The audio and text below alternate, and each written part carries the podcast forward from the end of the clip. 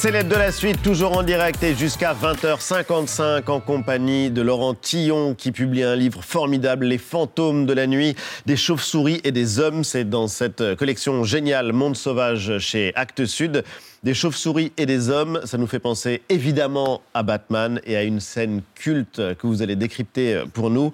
C'est signé Christopher Nolan, c'est du premier Batman qu'il a réalisé, Batman Begins. Bruce Wayne ne fait plus qu'un avec ses amis.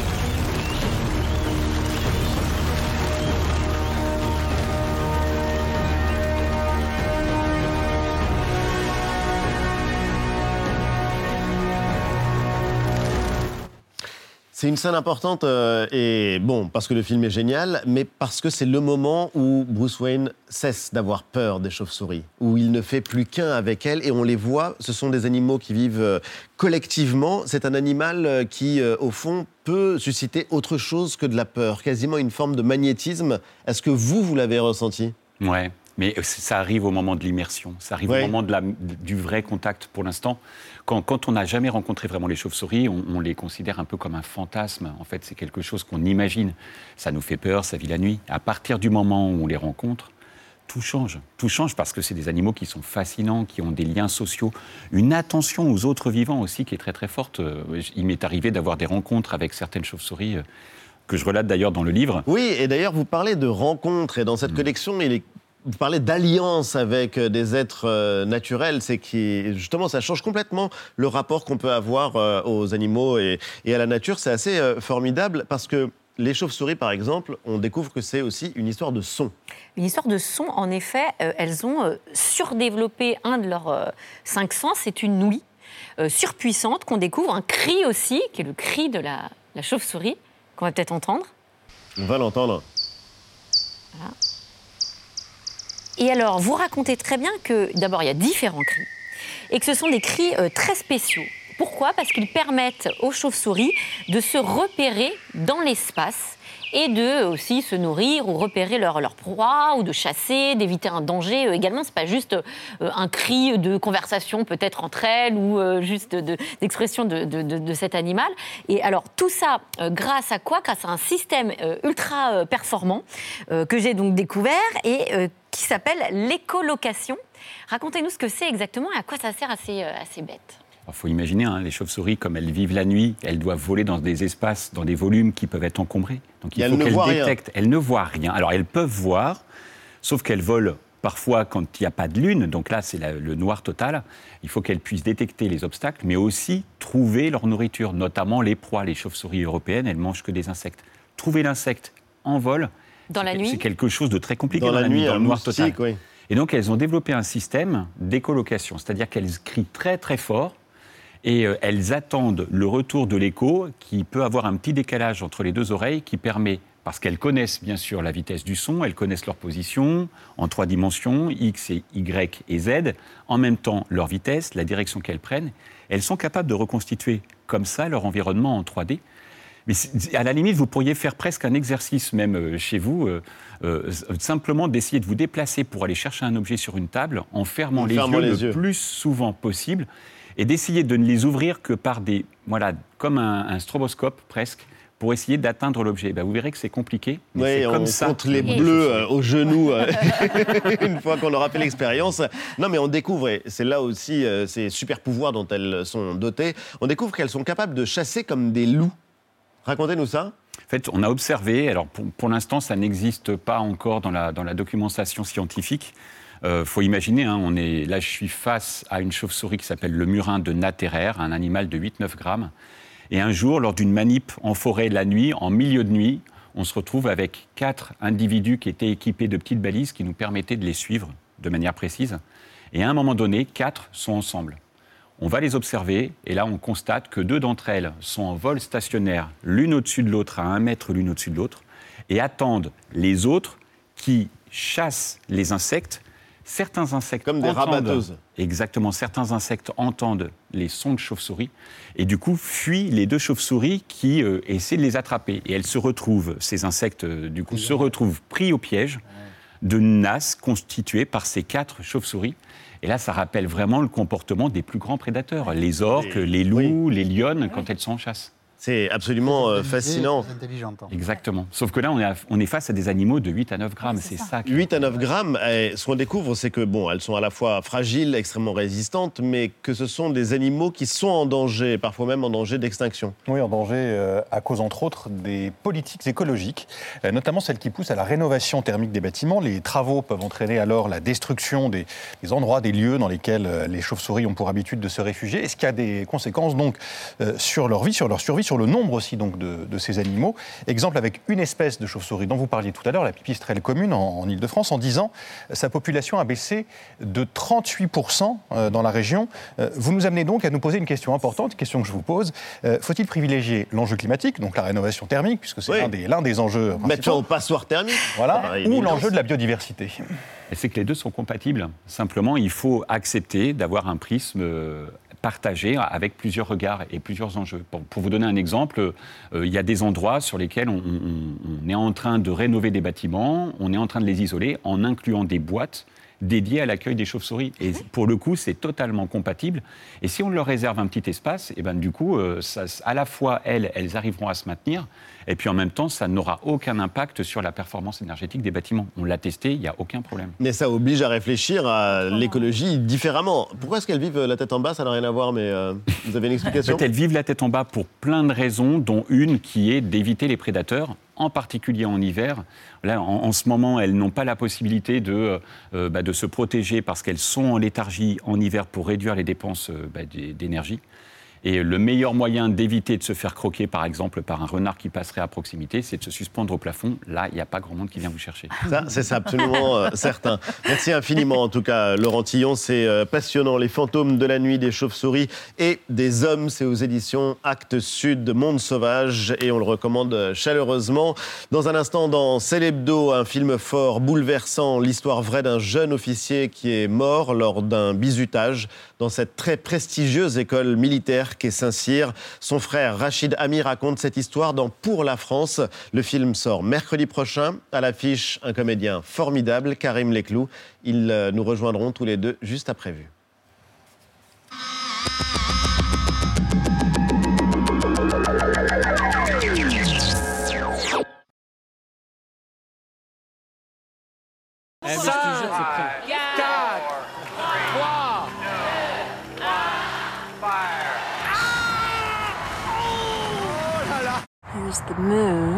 Alors ça, c'est la Lune. Mais il y a ça. C'est quoi? C'est quelle planète? Pékin confirme et dit regretter le ballon qui est entré dans l'espace aérien des États-Unis est bien chinois. Un ballon espion accuse le Pentagone. Le chef de la diplomatie américaine attendu en Chine a décidé de reporter son voyage.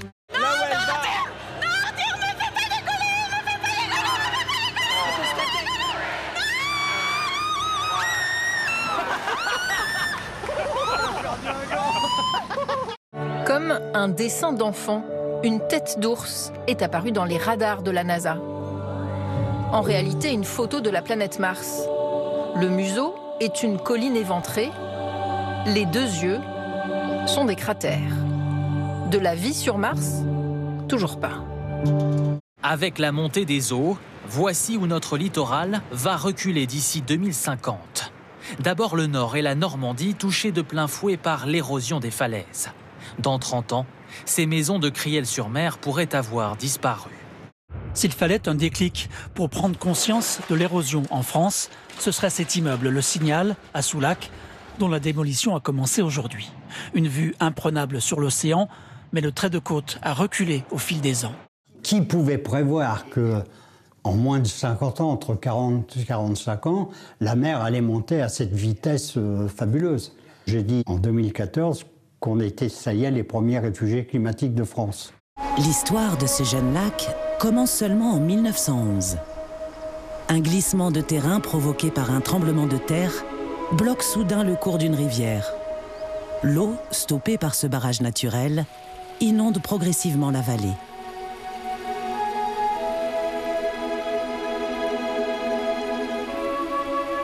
Impuissants face à ce flot continu, des dizaines d'épicéas sont lentement submergés.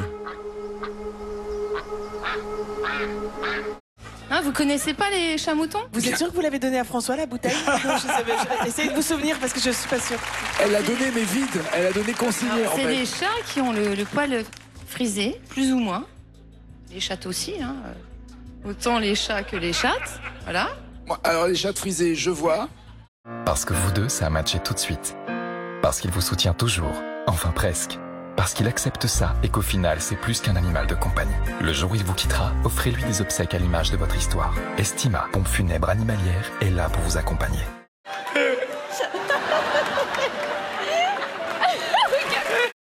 Parmi les craintes les plus présentes dans l'esprit des Français, les risques liés à la sécurité du quotidien, comme les cambriolages et la délinquance, à 48%. Un Français sur sept ne se sent pas en sécurité là où il ah vit. D'accord, c'est l'envers. Mais 86% se, se, sentent en sécurité, oui, là où ils vivent. Oui. Là où ils vivent. Parce que je sais. Mais qu'est-ce que vous voulez dire? Ben, C'est pas la tonalité que j'entends euh, dans certains journaux, ou même sur certaines chaînes. Qu'est-ce que vous voulez dire? Ben, Que la plupart des gens se sentent en sécurité.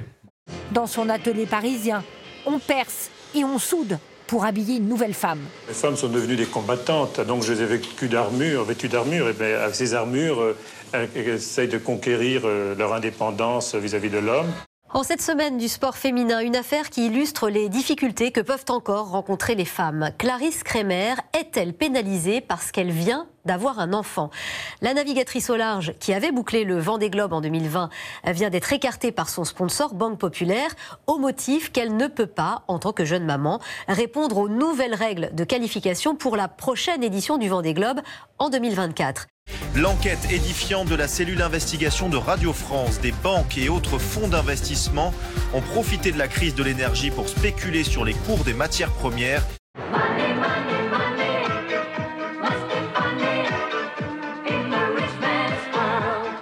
L'inflation est liée à la spéculation euh, sur les matières premières agricoles, euh, car aujourd'hui, les matières premières agricoles sont cotées en bourse. La folie du commerce en ligne de produits bas de gamme et à bas prix se poursuit. Une nouvelle application Made in China va-t-elle agiter les acheteurs compulsifs Après Shein, voici Timou et son shopping infernal? Cette spéculation, selon euh, certains experts, compterait pour près de 40% dans la hausse du prix des matières premières. Je vous rappelle à quel point on a tous été au secours des boulangers avec l'histoire de, l'électricité qui coûtait si cher. Emmanuel Macron a brandi la braguette. Euh, la, baguette. La baguette. Olivier Dussopt a toute la confiance de la Première ministre, indique ce soir euh, Matignon. Le ministre du Travail fait actuellement l'objet d'une enquête préliminaire. Le parquet national financier le soupçonne de favoritisme sur un marché passé avec un groupe privé euh, quand M. Dussopt était maire d'Annonay. Baisse spectaculaire pour la Première ministre. Elle perd 4 points. Seulement 23% des Français interrogés qui déclarent lui faire confiance pour affronter efficacement les problèmes qui se posent au pays. Est-ce qu'on peut imaginer qu'un gouvernement euh, fasse une réforme des retraites par plaisir? On ne fait pas cette réforme pour se faire plaisir. Nous, pas pour nous faire plaisir. Pas forcément les choses qui font plaisir. On ne fait pas une réforme pour se faire plaisir. Pour euh, vous faire plaisir. Emmanuel Macron, lui, est à 30 points euh, d'indice de confiance. C'est deux points de moins que le mois dernier.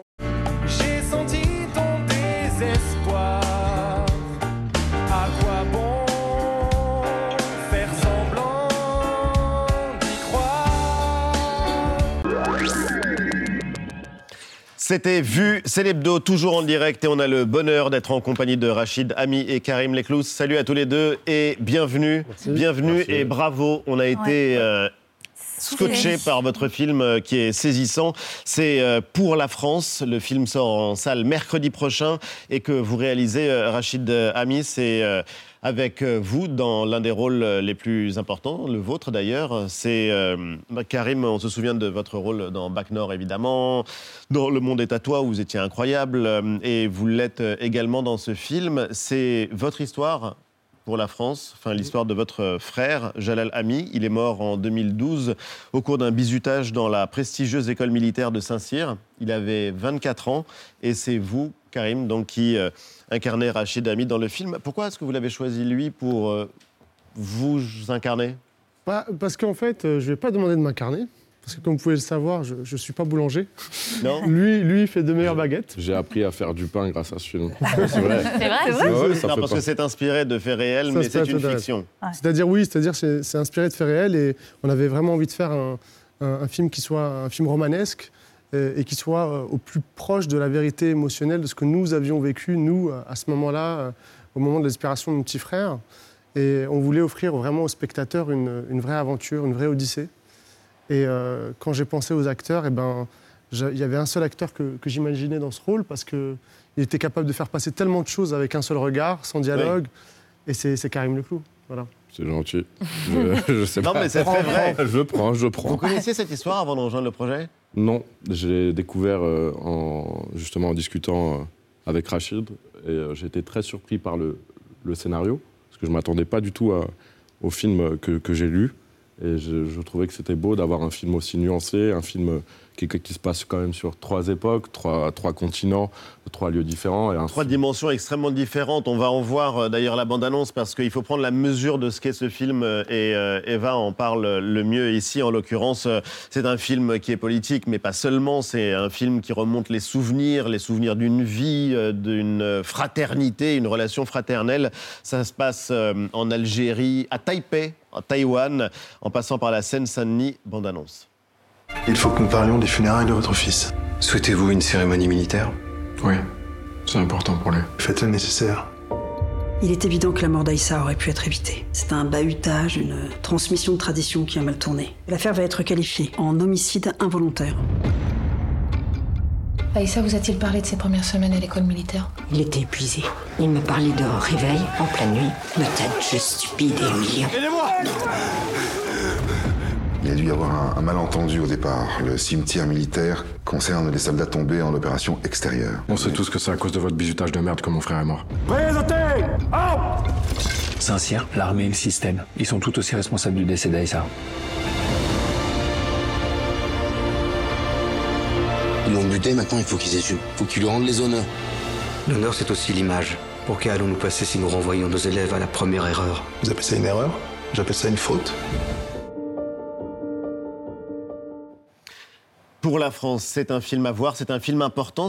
La critique est unanime, ce qui est euh, quand même assez rare, et c'est un film attendu. En l'occurrence, euh, Mélanie, on va juste resituer quand même euh, l'événement qui est au cœur de ce film, ce dont tout part au fond, et donc ce bizutage à Saint-Cyr. avec une nuit qui est du coup au cœur du, du drame et qui ouvre d'ailleurs euh, votre film, la nuit du 29 nov- octobre, 29 octobre 29 octobre 2012.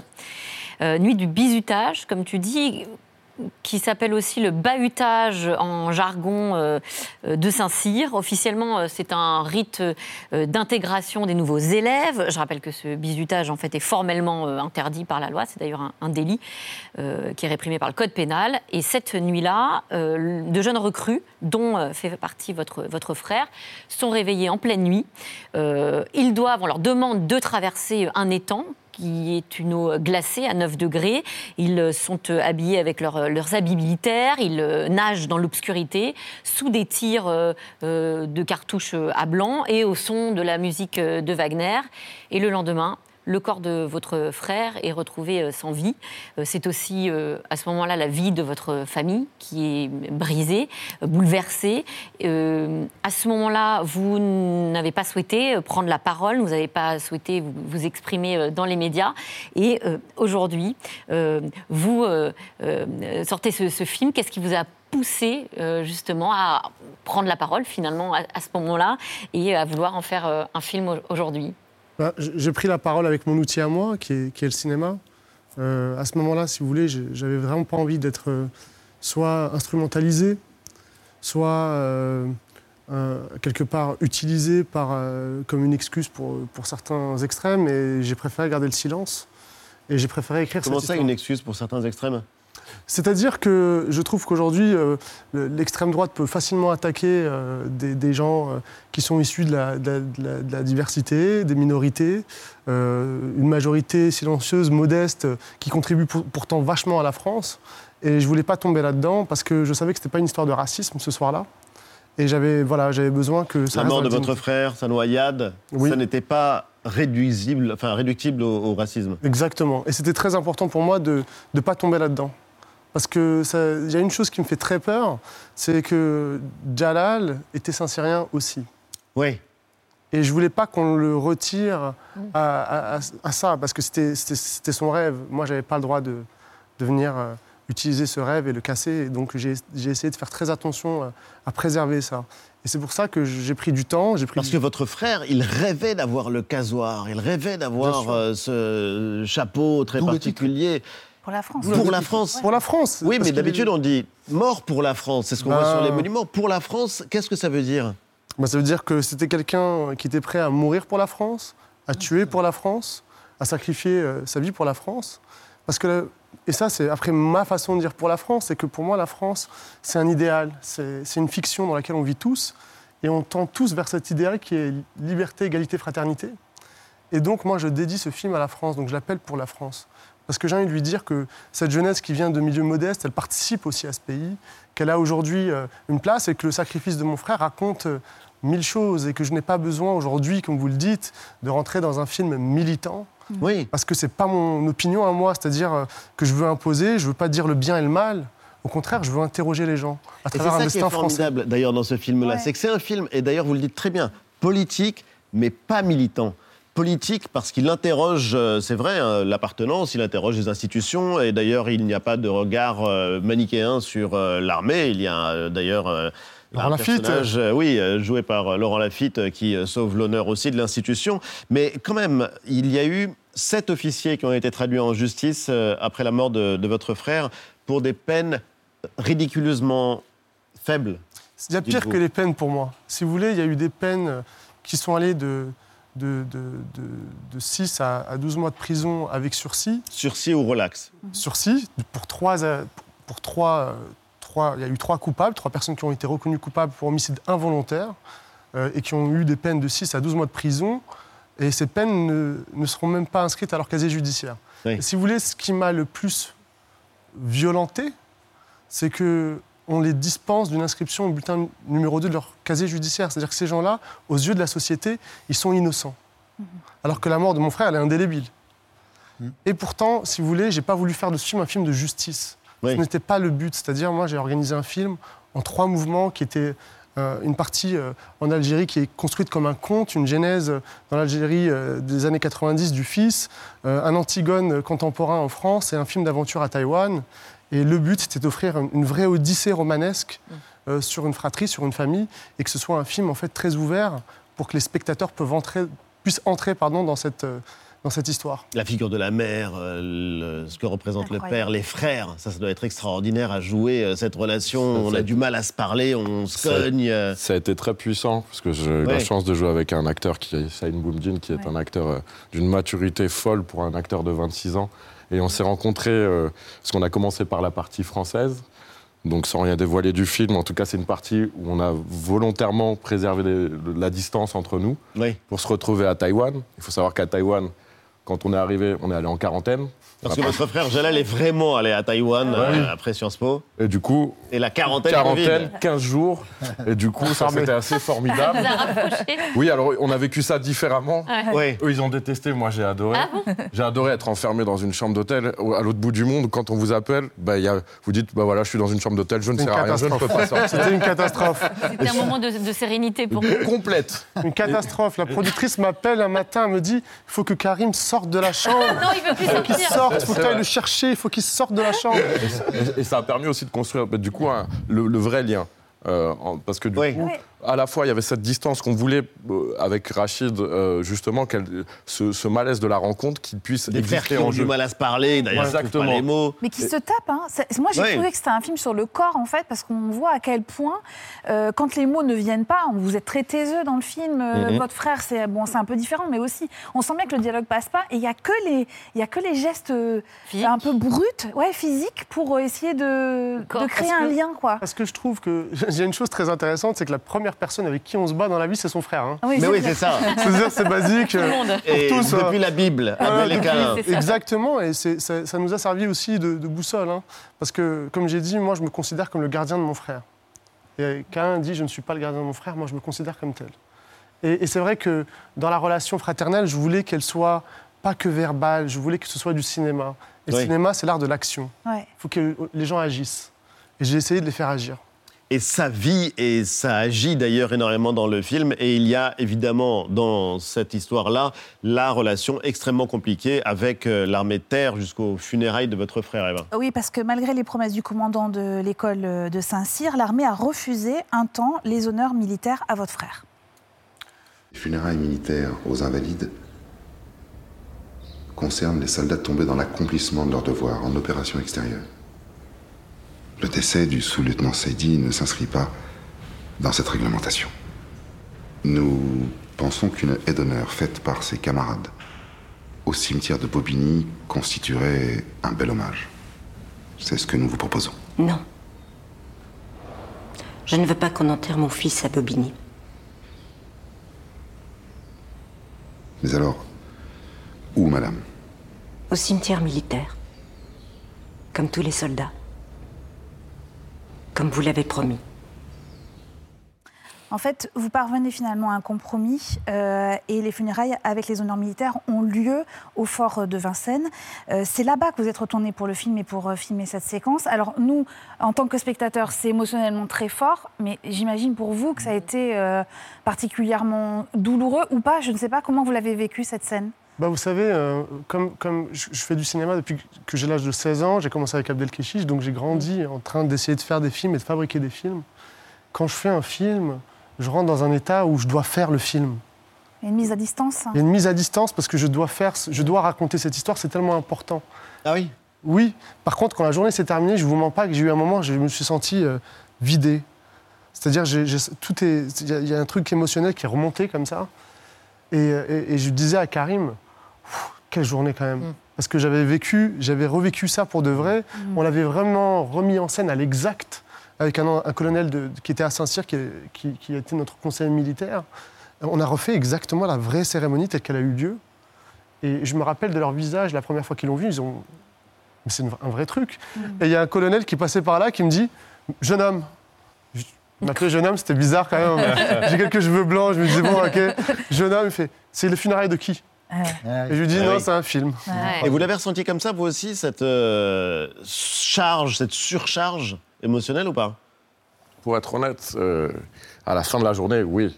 Sur, sur- sur- sur mon réalisateur. Après, il y a quelque chose de très beau dans, dans le cinéma de, de Rachid, c'est que cette euh, nuance, en fait, et même le fait qu'il qu'il s'inspire de, le film s'inspire de son histoire, il en a fait une grande histoire. Et je trouve qu'il allait vers l'universel. De, de l'intime, il est parti Ouais. vers l'universel. Et j'ai été toujours très touché par euh, justement la grandeur de Rachid, de jamais tomber dans un, quelque chose de l'ordre du règlement de compte ou de la petitesse. Et c'est la seule journée où effectivement il y avait une émotion à la fin de, de la journée qui était très belle à voir et un instant fugace mais précieux que, que- que j'ai pu observer. Et après, on avait tous à cœur de bah, d'être à la hauteur de cette cérémonie parce qu'on avait un, Bah, bien sûr. un- un- surtout un, un militaire avec Un nous militaire particulier, le colonel. qui est devenu réalisateur pendant cette séquence. Ouais, vous aviez peur, oui. Ah non, non, non, non, non, non, C'est pas ça. À un moment, il a donné des indications de plateau. Il a dit C'est moi le chef. Il n'y a qu'un seul chef. Et Rachid a dit Oui. C'est vous le chef. C'est vous le chef. Au moins, c'est clair. Ben non, mais il y a eu quelque chose de très drôle. Il y avait un figurant qui tenait mal son sabre et il lui dit Non, mais ça va pas, tiens-le bien. Il fait bah, Voilà, 10 pompes.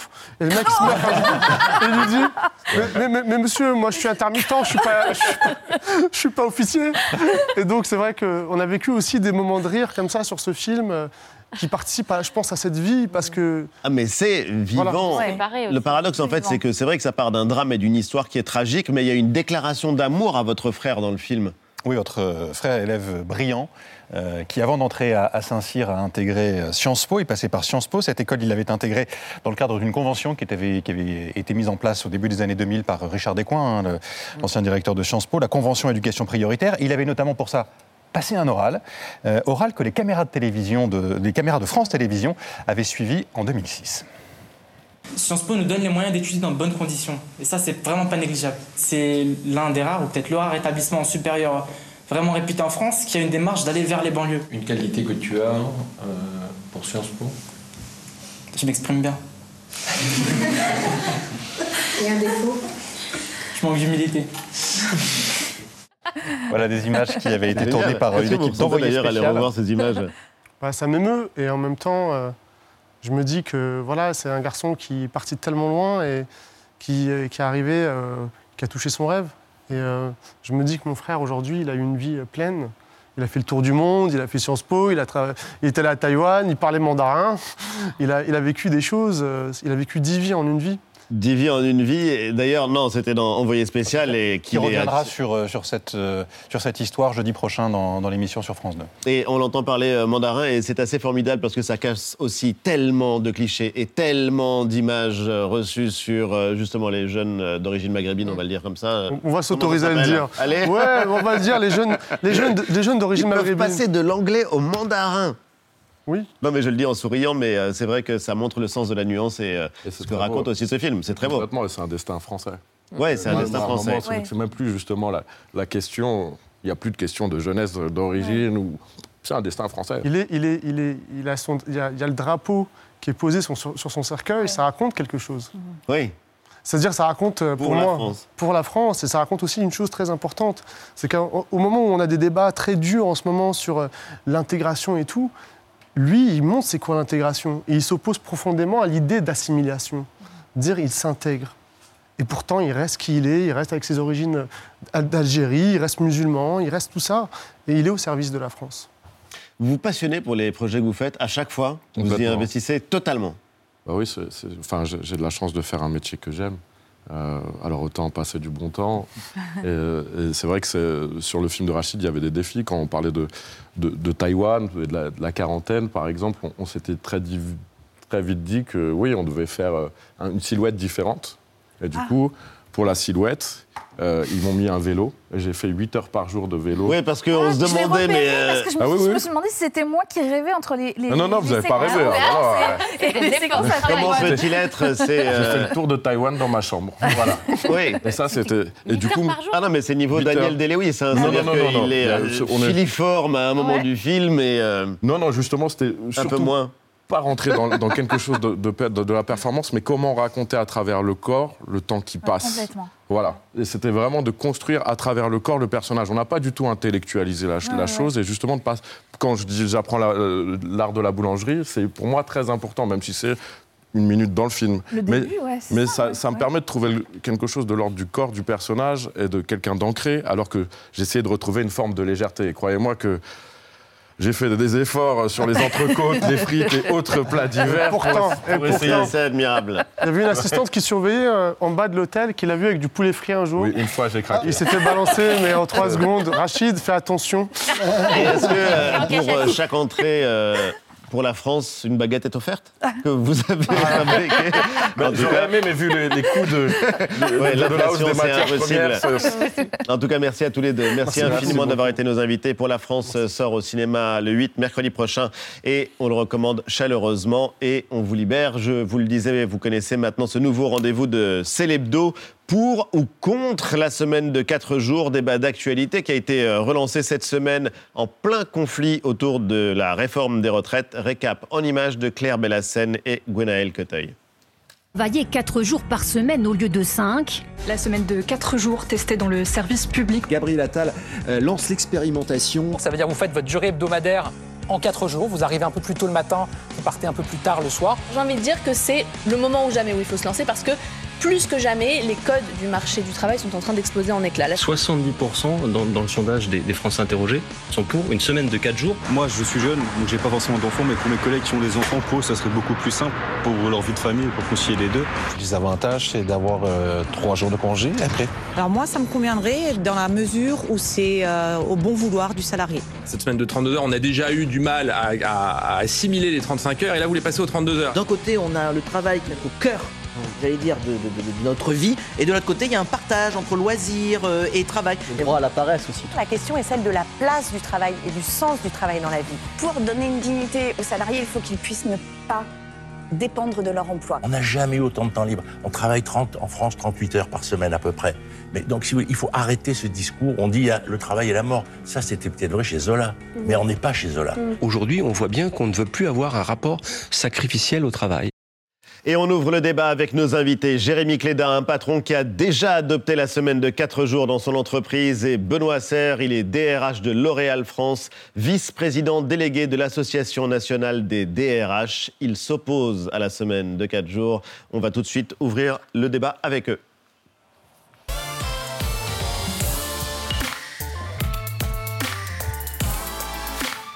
Bonsoir. Bonsoir. Et Bonsoir. bienvenue. Jérémy Cléda, vous êtes cofondateur et patron de Welcome to the Jungle. Welcome to the Jungle, c'est un média en ligne autour du travail. 310 salariés. C'est euh, une start-up. Euh, Benoît Serre, DRH de L'Oréal France. 13 000. Euh, 14 300 France, et quelques collaborateurs en France et vice-président délégué de l'Association nationale des euh, DRH. Et c'est en pleine réforme des retraites. Je ne sais pas si ça a surpris euh, Jean-Michel, mais en tout Oui. cas, le ministre euh, chargé des comptes publics, Gabriel Attal, annonce euh, cette semaine une réflexion globale sur le travail dans les mois à venir, sur le bien-être au travail. Est-ce que ça vous a surpris de voir la question du travail sur euh, quatre jours s'inviter dans ce débat-là, à ce moment-là que nous traversons? Non, parce qu'en fait, souvent, quand on demande aux gens euh, est-ce qu'ils ont envie de travailler plus, euh, la question, c'est surtout est-ce qu'ils ont envie de travailler plus, mais de la même manière que ce qu'ils ont fait euh, les euh, 20, 30, 40 dernières années. Donc moi, ça ne m'étonne pas qu'on se repose la question de est-ce qu'on ne peut pas travailler différemment, et surtout qu'on ne peut pas faire évoluer les choses avec des nouvelles manières de penser, de travailler, parce que depuis 50 ans, ça a bien changé. Même question, Benoît Serre, vous avez été surpris que Alors, le- surpris la question que s'invite? Alors, surpris que ça vienne du gouvernement en pleine réforme des retraites, mais plutôt content que ça arrive enfin, parce qu'on avait un peu le sentiment que tout ce qui s'était passé depuis 4 ans, euh, la Covid, la remise en cause, le sens au travail, était totalement oublié. Vous aurez noté qu'il n'y a pas eu un mot pendant la campagne présidentielle, comme si ça n'existait pas. Alors que moi qui le vis dans mon métier, euh, Jérémy c'est pareil, je peux vous dire que c'est le point de réflexion de plein de gens. Donc ça arrive pour la réforme des retraites portée par Gabriel Attal. Bon, je laisse Jean-Michel Apathy juger du coup politique. On va en parler. Mais, oui. mais- en parler. mais en revanche, sur le fond, c'est plutôt une bonne nouvelle. Alors, sur le fond, justement, parce qu'on voulait parler du fond, notre rapport au travail est bouleversé depuis euh, quelques années. On s'en aperçoit particulièrement ces temps-ci. Gabriel Attal met en avant donc cette euh, expérimentation qui a démarré ce mois-ci. Les agents de l'URSSAF de Picardie peuvent euh, désormais tester la semaine de 36 heures de travail, mais sur 4 jours.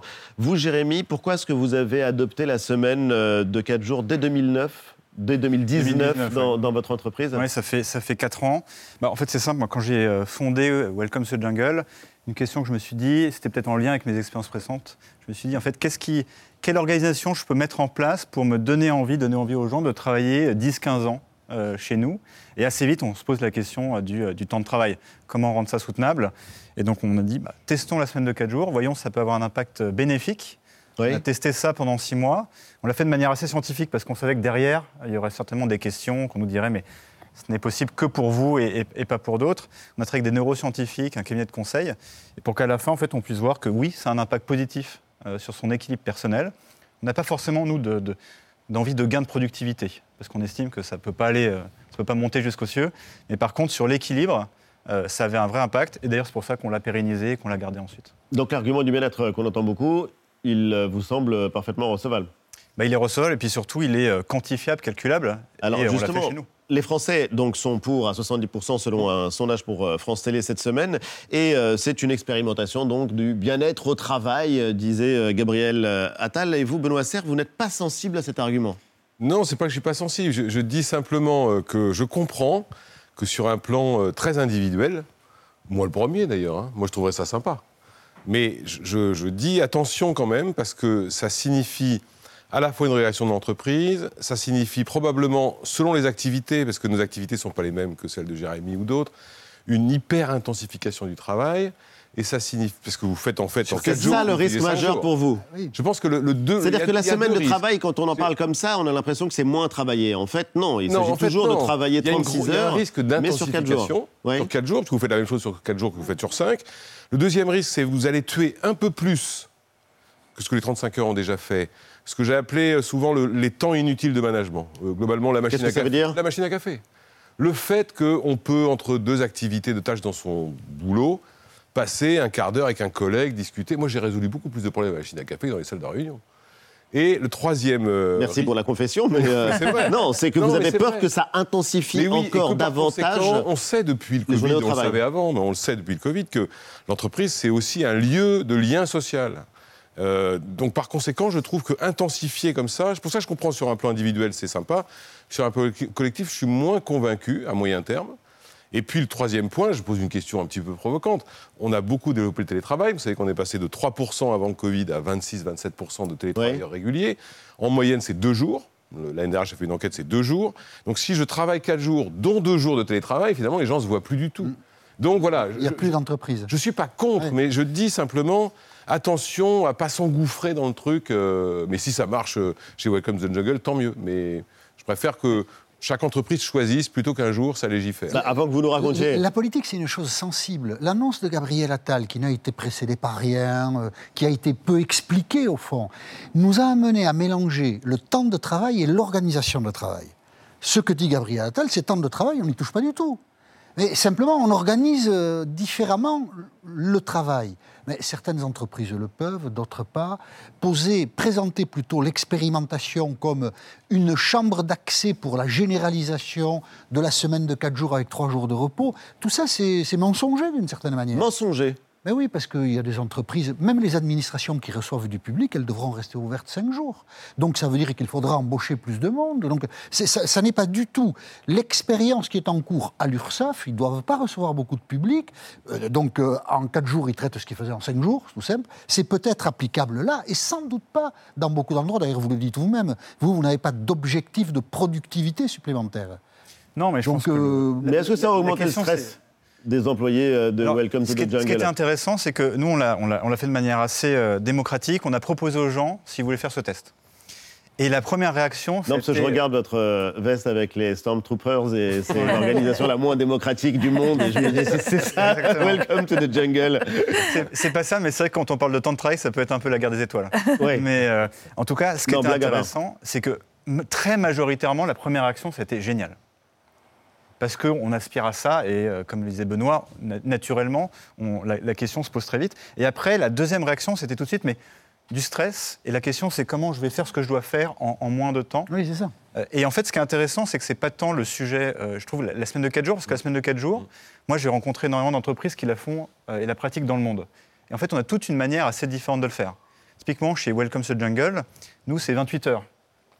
Ça m'a beaucoup étonné. Moi, ce qui m'a le plus étonné dans le. l'annonce- 28 heures, pas 36. C'est travaillez 28 heures par Exactement. semaine Bah, c'est sept- Enfin, c'est en tout cas les 35 heures moins Ah, vous une êtes très journée. loin des 35 heures. alors. Et donc, non, mais on en est euh, Mais on veut tous travailler que, à euh, Welcome to the Jungle. bah, non, je le dis en, en plaisantant, mais euh, c'est pour ça que pour ligne. vous, ça n'est pas euh, généralisable. Parce que pour beaucoup, la semaine de 4 jours, c'est aussi une solution pour mieux partager le travail, Alors, pour c'est sur- euh, réduire le chômage. Ce qu'on apporte, en fait, c'est euh, en fait, c'est comment on travaille. Et c'est ce qui va nous permettre de le faire. Nous, par exemple, on, a, euh, on s'est aperçu que la valeur du travail, le, ce temps, il est beaucoup plus important et significatif qu'avant.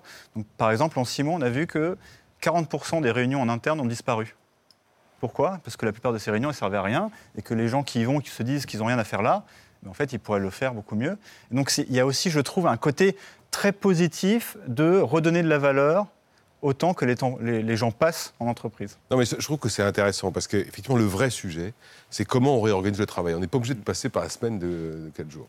Le débat, est-ce qu'on C'est pas passe- une solution pour mieux partager le travail. Non, parce qu'on peut réorganiser le travail différemment. C'est-à-dire que le sujet de la multiplication des réunions, on peut le traiter sur 5 jours ou sur 4 jours. C'est une affaire de volonté, ça n'a rien à voir. Mais je- je trouve aussi bizarre, pour être honnête, que. Alors après, chaque activité, euh, Welcome the Girl a fait un choix à 28 heures. On est en train d'expliquer à tout le monde qu'il faut travailler plus longtemps dans la vie. Et en même temps, on vous explique que si ça se trouve, il faut travailler moins longtemps dans la semaine. il y a un moment où plus personne ne va rien comprendre quand même. Il faudrait savoir. Vous, avez des, vous risquez d'avoir des gens qui vous disent attendez, moi j'ai une idée, je vais travailler plus dans la semaine, comme je, travaille, je travaillerai moins longtemps dans la vie. Oui, mais il peut y avoir une meilleure répartition euh, de la Oui, charge de travail euh, sur la semaine. place- Et ça ne Non, vaut mais- pas que pour des entreprises euh, de taille moyenne comme la vôtre, euh, 300 et quelques. Vous regardez. Accenture, qui Mmh. est une entreprise gigantesque. Elle mit en place une semaine flexible. C'est une entreprise de, de conseil. Les salariés peuvent travailler 4 jours ou 5 jours. Ils peuvent changer chaque semaine en fonction d'ailleurs de leurs le besoins. système, ouais. Euh, ça, c'est une flexibilité qui est de nature à améliorer Ah, mais le bien-être des salariés. Je pense que la flexibilité, alors ça, vous avez complètement raison, on est d'accord avec là-dessus, c'est-à-dire que l'attente des gens aujourd'hui, vraiment, hein, à 5 jours, à 4 jours, peu importe, c'est la flexibilité et la liberté d'organisation dans le travail. D'où le succès du télétravail d'ailleurs. Je crois d'ailleurs que le, le monde hybride est un, est un monde de futur. Alors, attention, c'est pas ouvert à tout le monde. Aujourd'hui encore, c'est 26% des salariés, ce sera au maximum 40%. Vous avez quand même 60% des salariés français qui n'ont pas accès à tout ça qui n'ont pas accès au travail hybride parce que leur activité ne le permet pas. Donc, il- quelquefois, on a un peu la pression de, de dire le monde du travail change, mais en fait, c'est pour une partie des gens seulement. hein. Mais je crois qu'effectivement, le, le vrai sujet, c'est les entreprises qui doivent se saisir impérativement d'un modèle d'organisation du travail plus libre, euh, plus subsidiaire, c'est-à-dire avec qu'on fait plus confiance aux gens pour qu'ils s'organisent comme on veut. On le voit un peu avec le télétravail. Je pense qu'il faut aller plus loin parce que là, les gens supportent plus le modèle de contrainte 9h-18h. Ça, ça, ils en peuvent plus. Ça. Moi non plus d'ailleurs. Mais ça, ils en peuvent plus. Donc euh, euh, voilà. Alors, est-ce que je trouve que ces débats sont intéressants parce qu'enfin, on parle de l'organisation du travail, de la qualité du travail, du sens au travail. Enfin, on en parle Oui, de, notre concrète. rapport au travail et aussi de notre rapport au temps libre. et ça, bon c'est absolument passionnant. et en débat. l'occurrence, euh, c'est vrai qu'on comprend mieux l'actualité aussi en regardant dans le rétroviseur. Eva, c'est déjà vu. Et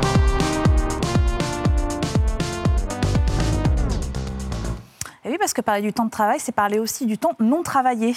C'est-à-dire euh, que faire de ce temps libre, à quoi ça peut servir ce temps libre? Une question que les Français se sont posées notamment en 1936, évidemment, avec l'instauration des 40 heures par semaine et les 15 jours de congés payés. À ce moment-là, 600 000 salariés en profitent et filent en bord de mer, découvrent le bord de mer. Quelques secondes de l'été 1936, ça donne ça. À la plage, parents et enfants vivent sur un pied d'égalité. Ceux-ci jouissent d'une indépendance presque complète et les parents se sentent tellement rajeunis.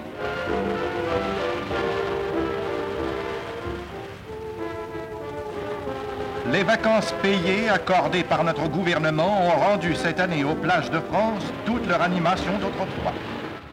Alors en 1982, sous la présidence de François Mitterrand, c'est la cinquième semaine de congés payés qui est acquise et on commence tout doucement à parler des 35 heures. Entre alors dans le vocabulaire du monde du travail le mot flexibilité. Vous avez alors, employé tout à usine- l'heure. Voilà, Gros eh bien, mot. dans une Oui, usine, sais. dans une usine, dans Encore un une- gros mot pour certains d'ailleurs. dans une usine Renault, on est en 1984. Vous allez voir, les plannings sont réorganisés, justement, et certains choisissent de devenir des VSD, c'est-à-dire des salariés qui travaillent uniquement le vendredi, samedi, dimanche. Mais alors, que faire le reste de la semaine? C'est vrai que le temps, c'est quelque chose d'important pour nous. C'est la compensation des VSD. Les, les- les gens qui vous voient comme ça euh, toute la semaine euh, sans travailler vraiment, ils vous prennent pour un chômeur ou... Ben, à la limite, euh, je pense, mais quand on cause, les gens sont tout d'abord euh, relativement intéressés, assez envieux. Et puis, euh, il y en a qui réfléchissent, il y en a qui, a pour qui le dimanche est très très important. Pour moi, bien sûr, c'est important, mais quatre jours à la maison avec les enfants, c'est beaucoup plus important encore. hein. Le samedi et le dimanche, dans l'usine déserte, les VSD sont au calme et entre copains, et le travail s'en ressent.